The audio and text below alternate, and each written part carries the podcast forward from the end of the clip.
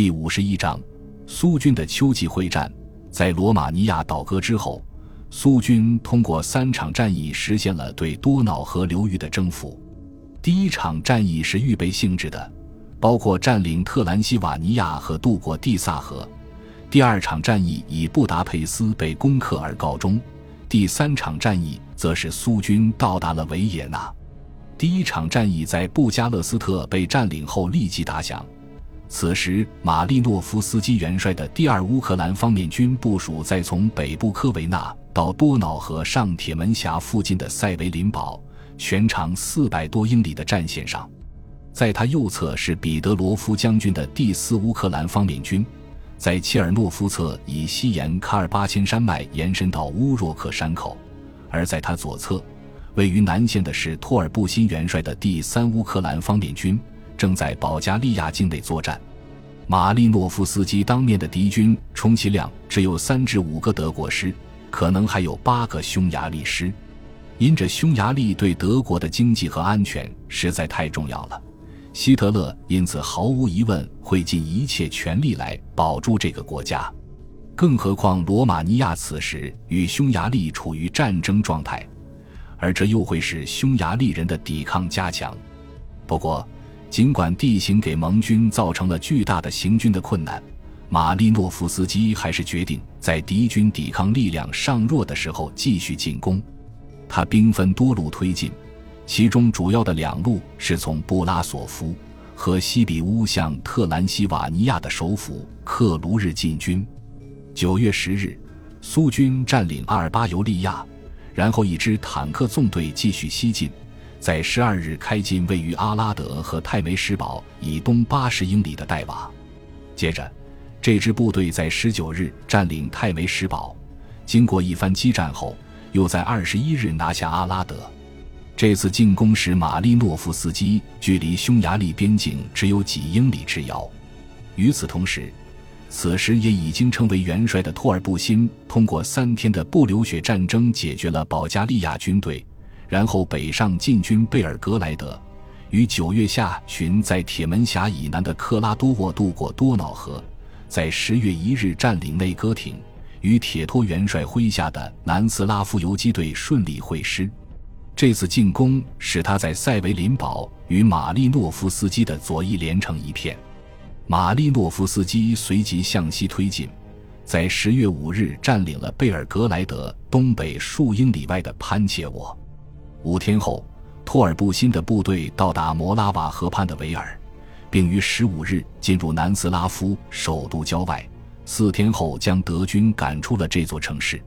在这场战役进行时，马利诺夫斯基又发动了另一次攻势。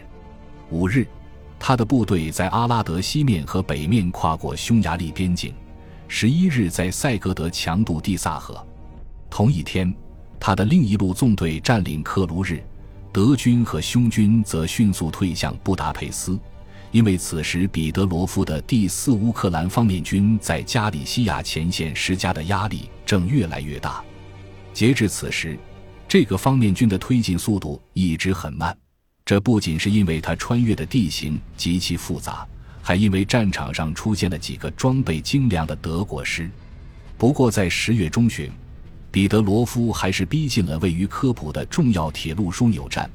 从而威胁到连接克卢日和布达佩斯的主要公路和铁路。他于二十八日占领科普，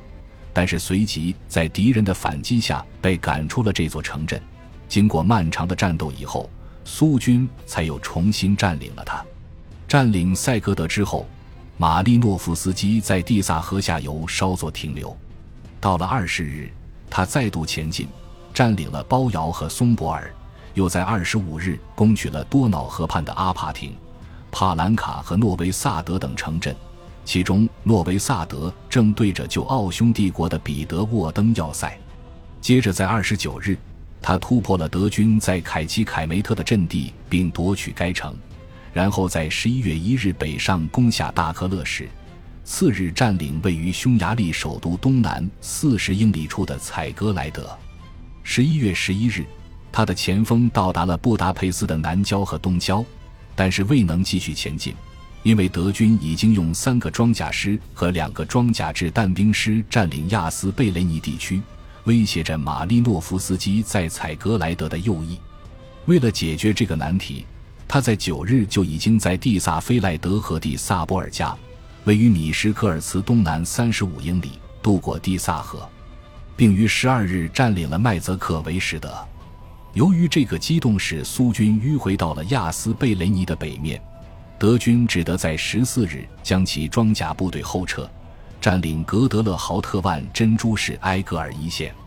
马利诺夫斯基立即对这条防线发起进攻，在十八日占领珍珠市，二十一日占领埃格尔，二十五日占领豪特万。接着他又进军米什科尔茨，并将其包围，但是直到十二月三日才占领该城。这使他与彼得罗夫。的方面军成功会师，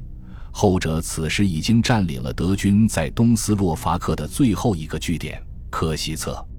这一系列行动将德军和匈军基本赶出了蒂萨河与多瑙河之间的平原，残留在布达佩斯东面和北面，从莫诺尔金格德勒到瓦茨的一小片区域除外。在这片区域里，德军集中了两个匈牙利集团军和大约十五个德国师。其中包括相当数量的装甲部队。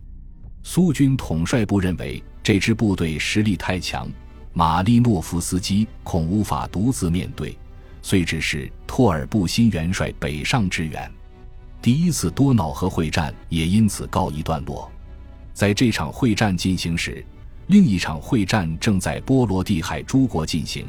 此战是苏军进攻东普鲁士的预备行动。目标是孤立舍尔纳将军的部队。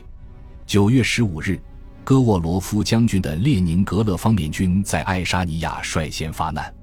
六天后，他拿下了塔林。到了十月五日，占领了木湖岛、西乌马岛和萨雷马岛。与此同时，马斯连尼科夫的波罗的海第三方面军拿下了瓦尔加，迫使德军退向里加。而叶廖缅科的波罗的海第二方面军占领普拉维纳斯，巴格拉米扬的波罗的海第一方面军强渡阿河，攻取包斯卡，渡过内穆内利斯河，占领叶卡布皮尔斯，前进至距里加不到十五英里的地方。由于苏军先前已经占领叶尔加瓦，这几次进攻使得舍尔纳决定尽快将自己的部队撤出拉脱维亚，进入库尔兰和西里陶宛。以便与东普鲁士的驻军连成一片，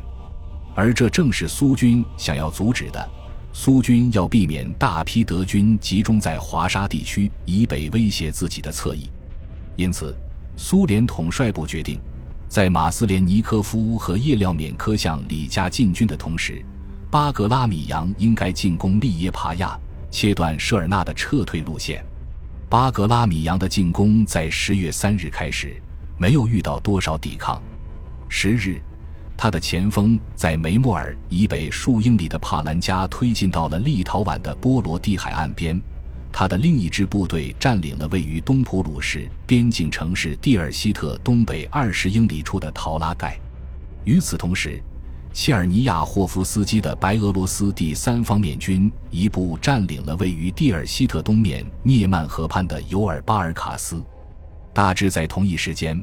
马斯连尼科夫和叶廖缅科突破德军在里加的防御，于十月十三日开进该城。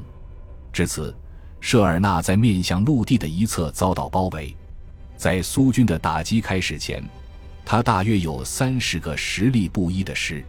但是这些部队中有一部分逃到了东普鲁士，还有一些已通过海路逃出升天。在苏军进行最后的清剿时，他在库尔兰和梅莫尔地区还剩余大约二十个师，其中不少人也在冬季通过海路撤离。这场战役的最后阶段是由切尔尼亚霍夫斯基的方面军实施的，他按照命令向贡宾嫩方向进攻，突破了科尼斯堡以东的因斯特堡隘口，集中数量庞大的火炮之后。